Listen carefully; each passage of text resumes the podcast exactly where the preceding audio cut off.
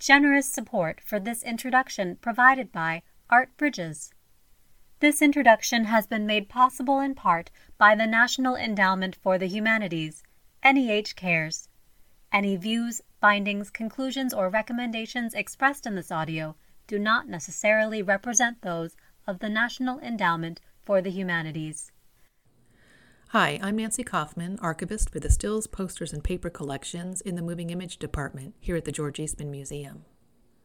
In this interview of director Frank Lloyd, you will hear how his early career as an actor on the London stage brought him to Los Angeles with a touring company.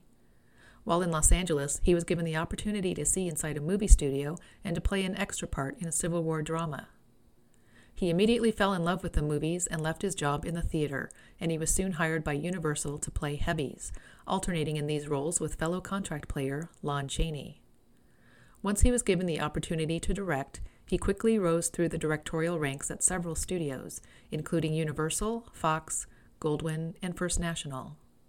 He particularly excelled at literary adaptations and period films such as A Tale of Two Cities, Les Miserables, and Oliver Twist, as well as the seafaring epics The Seahawk, The Divine Woman, and the film he is perhaps best known for, Mutiny on the Bounty. Of particular note is Lloyd's excellent recall and how he negotiated his way from being an actor to being a director, how he stood up for fair salary increases for himself and for the actors in his company, right down to the dollar amounts, and how his kind and gentle directorial approach with actors elicited the performances he needed from them.